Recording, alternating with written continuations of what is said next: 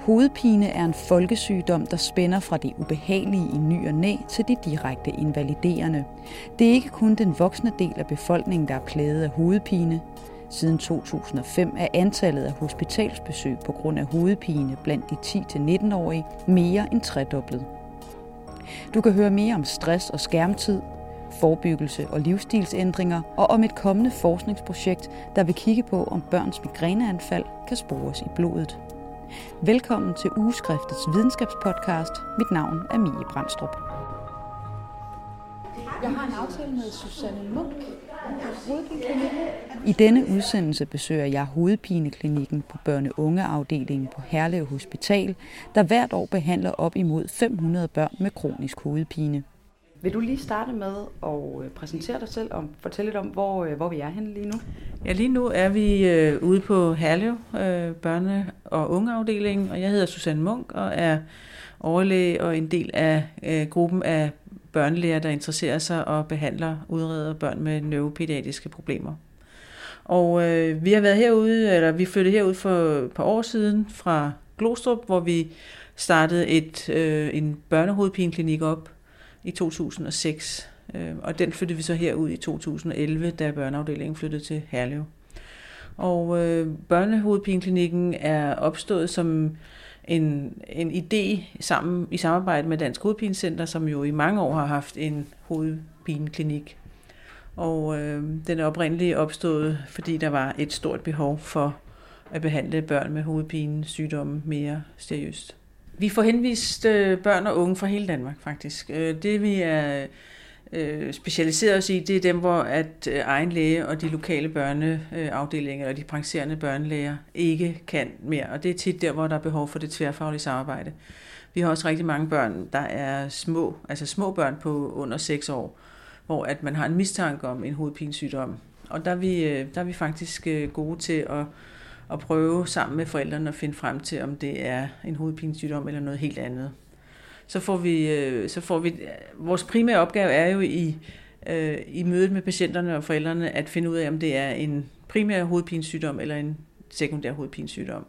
Og det har vi så også gjort os rigtig umage med at finde ud af at klassificere hovedpinesygdommen. Og det gør vi faktisk rigtig meget ud af, fordi det er ikke ligegyldigt, hvad det er for en type hovedpine for øh, når vi skal tilrettelægge udredningen og behandlingen. Altså alle børn og familier har fået tilsendt et, øh, et øh, spørgeskema, hvor de øh, beskriver deres hovedpine. Det er sådan et meget, øh, det er det samme, man bruger inden for voksen hovedpinesygdom faktisk. Og det er et, hvad er det, hvad, hvad kan betegne, er den dunkende, er den øh, pressende, er der synforstyrrelser i form af aura, er der hvor stærk er smerten, og øh, er der mere eller er der kvalme, er der lys- og lydfølsomhed.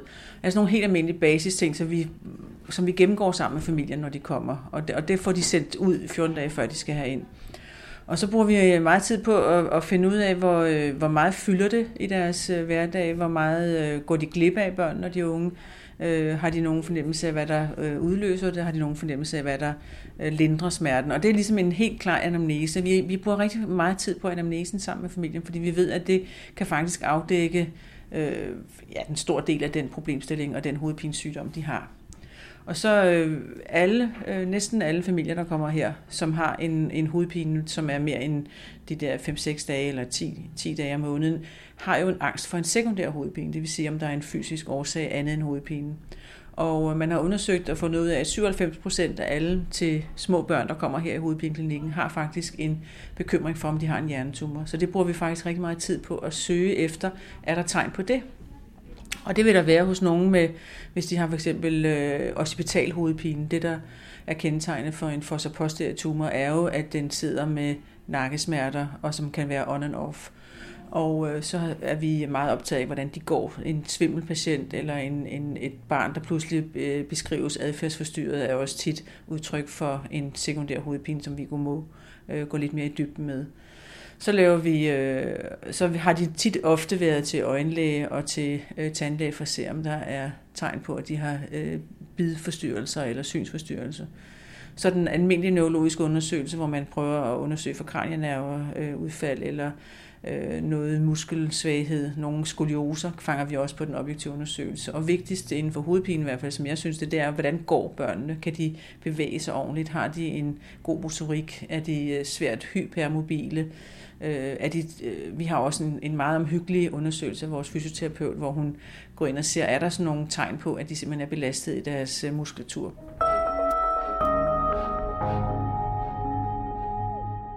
Ja, kendetegnet er jo, at rigtig mange har kronisk hovedpine. Det vil sige, at de har hovedpine mere end øh, 15 dage om måneden. Øh, rigtig mange, at, at det, det er en stor gruppe. Det er vores store spændingshovedpine. Øh, det er en rigtig stor gruppe. Jeg tror, det er 30 procent af vores øh, børn, som har kronisk øh, hovedpinesygdom. Øh, der er også øh, en stor gruppe af migrænikere, der har øh, smerter over 15 dage om måneden. Og den er rigtig svær at behandle faktisk. Øh, så den bruger vi også noget tid på. Og så, så er der øh, hele spændingshovedpinegruppen. Øh, det er ligesom det mere neurologiske. Så kan der være de sekundære hovedpiner, som er medicin over forbrugshovedpinerne, som vi også ser en del af. Og det er dem, vi har en rigtig, rigtig god behandlingssucces øh, med, fordi at, at, at det, at vi opdager i talsætter, at de tager for meget medicin, det er faktisk øh, noget af det, der tager tid, og noget af det, vi har, øh, har, har god øh, erfaring med. Dem vi gerne vil se, vi vil gerne se øh, børn under 6 år med hovedpine, specielt hvis det er øh, hovedpine over tid, og hvis det er hovedpine øh, og hospitalhovedpine. Og øh, så vil vi rigtig gerne se børn med hovedpine som ikke monosymptom, men hvor der også er et andet, altså hvis det er børn, der begynder at blive svimle, eller øh, synsforstyrrelser, eller adfærdsforandringer. Øhm, og så er der nogle, øh, i artiklen også nævnt nogle omkring det, der hedder morgenhovedpine. Øh, og det er morgenhovedpine oftest med hvis de ligger ned og ikke har hovedpine og rejser sig op, og så får hovedpine i det op, fordi så er det udtryk for, at der er en tryk, en trykproblematik, og de morgenhovedpiner er ofte kombineret med noget opkastningsfornemmelse og øh, kvalme. Og det er jo det er ret entydigt, hvad det vil sige at have morgenhovedpine, når det skyldes øget tryk inde i hjernen, i forhold til hvis du har morgenhovedpine, hvis du har ligget forkert. Så det er de hovedpiner, hvor man vågner med svær hovedpine om morgenen, oftest kombineret med kvalmeopkastning. Ligesom i den voksne del af befolkningen, så fylder spændingshovedpinerne meget blandt de børn og unge, man ser på hovedpineklinikken på Herlev Hospital. Og her spiller skærmtid en ikke uvæsentlig rolle. Jamen, fysioterapeuten øh, går meget... Jeg har lige snakket med hende i går om, hvad var det, hun gerne ville have viderebragt her. Og det, hun gerne ville have viderebragt, det er hele den der inaktivitetsbølge, der er over de unge, jo, som øh, slet ikke lever op til Sundhedsstyrelsens anbefaling om en times øh, motion om dagen overhovedet. Og, øh, og hun er meget optaget af den kyfosering, der sidder, altså hvor de sidder og hænger, og så har deres hoved fremad, altså virkelig de der iPad og, og iPhones og, og, og skærmkroppe, øh, som der er. Og hvor hun oplever, at der er simpelthen markant flere, der har en øh, dårligt fungerende muskulatur. Og det hun så gør der, det er, at hun laver sådan nogle relativt, det er det, som vores første projekt der i 2008-2012 viste, at ved relativt simple elastikøvelser kan du faktisk opbygge de øh, muskler, som er vigtige i forhold til øh, at undgå hovedpine, spændingshovedpinerne, det er, hvis man i stedet for bare afspænding, der er rigtig mange af de unge, der tror, at de skal lægge sig ned og hvile sig. Det skal de ikke. De skal op og styrke muskulaturen og styrke deres skulder-nakkemuskulatur og hele deres rygmuskulatur, fordi den, der er ligesom er blevet overbelastet, og det er den, der er kommet på overarbejde, den muskulatur, og det er hun meget opmærksom på. Og de her øh, spændinger grundet skærme, diverse skærme, øh, hvor, i hvor tidlig en alder ser man det hos de patienter, der kommer hos jer? Altså, jeg kan sige helt ned til øh, forskolealderen, altså sådan en seksårig, der sidder og er meget på sin skærm. Og jeg tror ikke det, at være meget på sin skærm i sig selv gør det, men hvis de ikke har anden fysisk aktivitet, altså dem, som bare leger helt almindeligt og ude at spille fodbold eller shipper eller whatever man gør nu, det er ikke dem, der får problemerne. Dem, der får problemerne, er, hvis de ikke har den øh, hvis de ikke cykler til skole, eller hvis de ikke leger ude og, og får noget frisk luft, eller har nogle forældre, der tager dem på hiking hele tiden. Hvis det er sådan en inaktiv familie, udover at du også har en, en, at du elsker at sidde med din skærm, så er det, så er det et problem. På klinikken ser man også flere og flere unge, især piger, der har hovedpine på grund af stress og pres.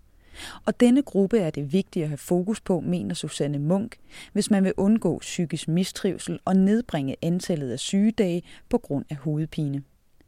En undersøgelse fra Center for Ungdomsforskning viser da også, at 34 procent af de unge, som har hyppig hovedpine, også føler sig stressede. Store piger på 13-14 år, der kommer ind i afdelingen med øh, uafklaret øh, hovedpine gennem nogle, et halvt år, et år måske, hvor at hun er begyndt at komme, øh, har sådan en pressende hovedpine, som gør, at hun ikke kan koncentrere sig, og så kommer hun fagligt lidt bagud og tager altid måske fri om fredagen.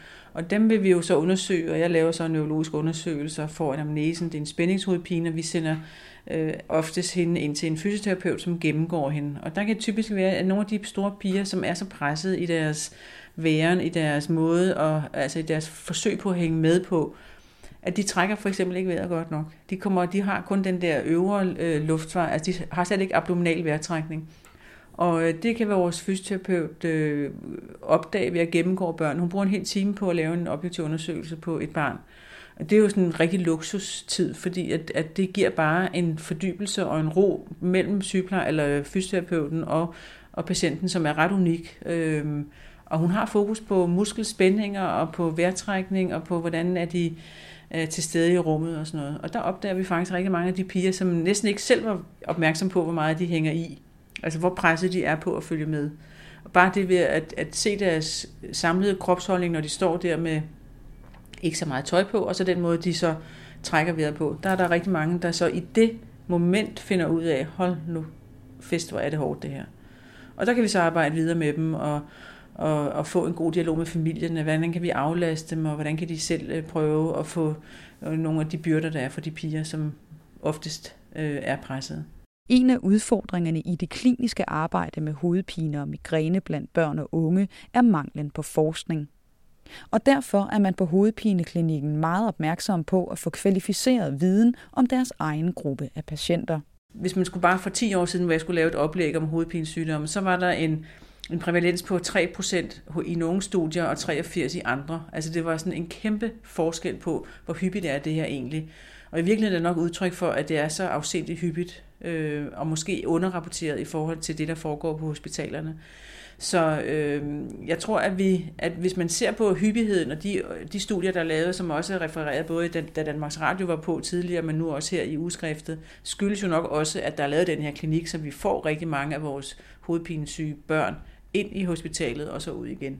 Det har været så svært at lave forskning på, på, på børn, fordi at, at du skal ind, det er sådan en kæmpe gruppe i virkeligheden, og det er svært at vide, hvor helt præcis øh, hvad du skal spørge efter. Altså når du har en, en, en, øh, en sygdomsgruppe, hvor 90% af unge har oplevet at have hovedpine, så er det svært at, ligesom at vide, hvor skal man gribe, og hvad skal man tage fat i. Så den forskning, vi har lavet her på afdelingen, det har bare været at, at afdække, hvad er det for nogle børn, vi ser. Hvem er det, øh, der har brug for et højt specialiseret øh, hjælp? Og det har jo affødt, at vi faktisk kunne, i samarbejde med de praktiserende læger har kunne sige, det her skal I gå igennem, når I har en barn med en hovedpineproblematik. Og det er fuldstændig basic. Vand og øh, søvn er rigtig, rigtig vigtigt. Det har vi arbejdet rigtig meget med. At få dem til at sige, husk lige at høre, hvordan er det, de sover. Øh, men grund til, at det er vanskeligt, er, at der er så mange, og det er så diffus. Det, er så, det kan være et symptom som hovedpinen kan skyldes rigtig mange forskellige ting. Jeg tror, det er derfor, det er svært. Og hvad angår medicinafprøvning, er jo fordi, at det er kontroversielt at afprøve øh, medicin på børn. Det er bare sådan helt basic øh, du aner ikke rigtigt, hvordan deres biologi er, du ved ikke, hvordan det påvirker deres krop helt på samme måde, som du gør med voksne, øh, og populationen er jo heller ikke nær så stor blandt børn, som den er blandt voksne. Der er jo mange, mange flere voksne, der har migræne for eksempel, end der er børn. Men håbet er, at man med tiden kan få meget mere viden om patientgruppen, og efter planen sætter børne- ungeafdelingen gang i et nyt forskningsprojekt efter sommerferien. Jeg er Nanette Moll Davis, og jeg er afdelingslæge også her på øh, børneafdelingen her på Herlev, og er også en af neuropediater og er også en af de tre faste læger her i Børnehovedpinecenter. Og øh, det er rigtigt, at vi skal til at gå i gang med et forskningsprojekt, øh, hvor vi øh, rigtig gerne vil undersøge alle de børn, der følges her med hovedpine. Og det er jo meget lidt kendt om, om patofysiologien øh, blandt børn, der har hovedpine, øh, om ledsagesymptomer, om øh, den der smertesensibilisering, øh, om behandlingen, og det vil vi rigtig gerne have lidt mere styr på. Øh, så ja, vi skal til at undersøge dem med en masse spørgeskemaer, hvor de øh, skal fortælle lidt om den behandling, de har fået, hvor den behandling har virket. Øhm, vi laver et øh, spørgeskema, hvor vi skal undersøge det, vi kalder varslingssymptomer. Premonitory symptoms øh, hedder det i den engelske litteratur. Det er meget grundigt undersøgt hos voksne, der har migræne, og det er sådan nogle symptomer, der kommer, inden migrænen kommer. Øhm, og det er ikke rigtig undersøgt hos børn, om børn også har de her varslingssymptomer. Og hvis vi finder ud af, at børn også har det, så kan vi måske tidligere give dem behandling, og så bliver behandlingen jo mere effektiv. De kunne måske også fortælle os lidt om selve patofysiologien bag den her migræne eller den her hovedpine, at ud fra de symptomer, de så måske har, inden det opstår, øh, kan vi måske sige lidt mere om, hvorfor er det lige, at det her barn får øh, migræne eller spændingshovedpine. Det er mest hos migræne, de her varslingssymptomer. Og, og hvad er det for nogle varslingssymptomer? I hvert fald dem, ja. man så kender hos, øh, hos voksne. Ja, Ja, altså der er også nogle få studier, der har, der har kigget på børnene, og det de har, det de, det har set, det er, at børnene er blege, har nogle sorte rande under øjnene, de er trætte, det er uoplagte, koncentrationsproblemer. Øhm, det er det, man ser allermest. Vi skal også kigge på de der øh, neuropeptider, øh, som der jo er meget, øh, altså de er meget, øh, hvad hedder det, inde øh, hos voksne, øh, i, hos voksne med migræne, fordi der lige netop er udkommet den her nye medicin, øh, der er mod den der CGRP, som er calcitonin gene-related peptide. Øh, og det er en øh, neuropeptid, der bliver frigivet, når man har migræne, og den øh, forårsager sandsynligvis den der vasodilatation, der gør, at at folk med migræne oplever smerter. Øhm, og den er så øget, når man har et migræneanfald, og den falder igen efter, at øh, der er givet behandling. Og det er undersøgt hos voksne, øhm, og det er derfor, de har udviklet et medicin nu, der virker mod den der CGRP, men det er aldrig blevet undersøgt hos børn. De har aldrig fået taget blodprøver under eller efter et migræneanfald for at se, om de her neuropeptider også er øget. Og det kunne selvfølgelig være et kæmpe skridt i behandlingen øh, mod børnemigræne også, hvis det nu er, det viser sig, at de her neuropeptider også er øget hos børn, og så kunne det være meget interessant at prøve at se, at afprøve den her medicin også hos børn, for at se, om det har den samme effekt som hos voksne. Øhm, så vil vi også kigge på komorbiditet, øhm, fordi det er jo kendt, at mange børn med, med hovedpine har komorbiditet, men det er ikke blevet undersøgt så grundigt hos, hos børnehalere. Og det kan have en stor indflydelse også på deres livskvalitet og også på deres behandling. Hvis det viser sig, at de har en ubehandlet ADHD øh, sammen med deres migræne for eksempel, eller med deres spændingshovedpine, så kunne det godt være med til at vedligeholde hovedpinen. Så det er derfor, det er meget vigtigt at være opmærksom på, hvad der ellers er ud over hovedpinen. Så det handler om at, at, at, at få et meget tydeligere billede af, hvad det er for en type patienter, der kommer her. Er der noget øh, noget, I håber på at finde, når I laver det her forskningsprojekt? Vi håber selvfølgelig at blive meget klogere på hele patiofysiologien. Det er det allervigtigste, fordi så vil vi også blive bedre til at behandle. Hvis vi for eksempel finder ud af, at de her neuropeptider er involveret i patiofysiologien, blandt børn med, med migræne, så vil det være noget, vi kan prøve at behandle øh, eller lave nye behandlingsmuligheder. Det samme gælder faktisk de her komorbiditet, øh, fordi det er jo vigtigt at være opmærksom på, som sagt, fordi de her børn vil få en bedre livskvalitet og en bedre behandling. Noget andet, vi også kommer til at kigge på, det er, om der er forskelle mellem de forskellige patientgrupper. Er børn, som har migræne med aura, er de anderledes end børn, der har migræne uden aura, og er de anderledes end børn med spændingshovedpine i forhold til de her patofysiologiske mekanismer, vi kigger på. Du må gerne... Øh, ja, man kan sige, at vi håber også på at få noget, et, øh, et velfungerende forebyggende medicin. Jeg har indtryk af, at, at det nye inden for øh, CGRP er blandt andet, at man har fundet et stof, som kan forebygge rigtig mange af de hovedpine migræneanfald. Og det er noget af det, som vi mangler rigtig meget hos de børn, der har kronisk migræne, eller som har mere end fire anfald om måneden, eller to voldsomme anfald. Fordi dem, der er de allermest belastede af vores hovedpinepatienter, det er faktisk dem, der har så store smerte, øh, stærke smerteoplevelser. Så vi håber, at vi kan sige, at vi har noget at tilbyde jer, som ikke har helt samme øh, bivirkningsprofil som dem, vi kender indtil nu, og har en, en bedre øh, effekt. Så det er noget af det, jeg tænker. Og med komorbiditeten er jo, som vi også snakkede om lidt før, det er jo, at det er en stor gruppe af vores patienter, som har en uafklaret komorbiditet. Så jo hurtigere vi kan komme for den afdækket, jo bedre er det for, for øh, den unge og, og barnet. Så jeg tænker, det er noget af det, vi gerne vil være endnu tydeligere på. Vi er jo ret tydelige på det, fordi vi har øje for det, men vi har ikke lavet forskning på det. Kun i forhold til at beskrive, ved, ved, ved, ved at de kom ind i afdelingen, der beskrev vi, om der var noget, men den fordybende del af det, hvor at patienternes øh, selv melder så meget ind, som de skal til, det er nyt. Og hvad betyder det for jer, at I nu har noget forskning, som tager udgangspunkt i, i, i nogle børn, der er kommet her hos jer? Jamen det betyder rigtig meget i forhold til vores vejledning. Altså fordi, at hvis du er sensibiliseret og har en problematik, at dit nervesystem står og hele tiden øh, fyrer smerteindtryk op til din... Øh, op til din hjerne. Altså al smerteoplevelse foregår jo op i hjernen.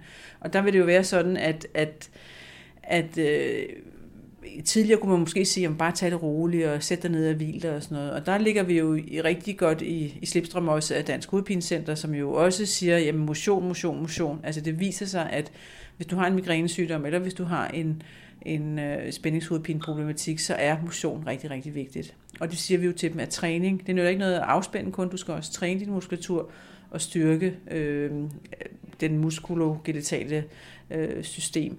Du skal også, øh, man har også fundet ud af, at det sensibiliserede nervesystem også er rigtig godt af, og at man har en god kondition. Så sådan nogle helt almindelige basis ting ud fra hendes projekt omkring det sensibiliserede nervesystem, det er det, vi bruger til vores vejledning. Og er det også noget, I kommunikerer ud til for eksempel praktiserende læger? Ja, det synes jeg. Altså, jeg synes noget af det, som jeg i hvert fald tidligere har været med til at kommunikere ud, det er, at det nytter ikke noget at lægge sig hen og hvile sig, men det er, at det er vigtigt, at man hele tiden holder sig i gang, og man, altså nogle af de piger og drenge, som vi har, øh, der har kroniske smerter, der er en af vores første øh, vejlednings, øh, det er at gå en tur på en halv time. Altså i stedet for at lægge dig ned hele tiden, gå en tur hver dag. Altså helt almindelig basic ting. Og det er fordi, at kroppen skal ligesom vende sig til at fungere som en, en krop igen, og det er noget af det, der er, er kendetegnet ved det sensibiliserede nervesystem, at det er slet det er helt rundt os, de kan slet ikke øh, finde ud af, hvornår de skal øh, bringe besked om øh, smerte eller ej. Og hvordan får man så styr på det igen? Ja, det gør man jo ved at blive ved og ved og ved, og det tager rigtig lang tid. Altså det er ikke noget, som bare går over efter 14 dage. Mange af de vejledninger, vi giver, dem kan børn og unge efterleve cirka 14 dage. Så en kæmpe opgave, vi har, det er at motivere, motivere dem til at blive ved.